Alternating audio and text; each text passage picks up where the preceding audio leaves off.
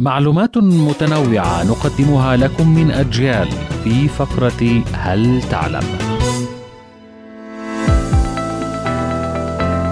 تاريخيا بدأت لعبة كرة القدم بدون حكام لمبارياتها، لكن لاحقا تم وضع حكمين اثنين لإدارة المباراة، على أن يختار كل فريق حكما منهما، وكانت أول إشارة إلى الحكم في قوانين اللعبة في العام 1874 ثم بات الحكم صاحب القرار في النزاعات التي تنشأ خلال المباريات بدلا من انتظار شكوى اللاعب لاتخاذ قرار كما كانت تدار اللعبة.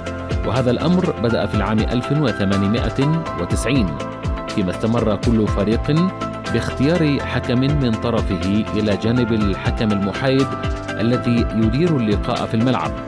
وبات على حكمي الفريقين أن يتواجدا على حدود الملعب الخارجية وعرف باسم حكام الراية بعد أن منح كل منهما راية بيده للإشارة إلى الحكم الرئيسي بما يراه من مخالفات أمامه.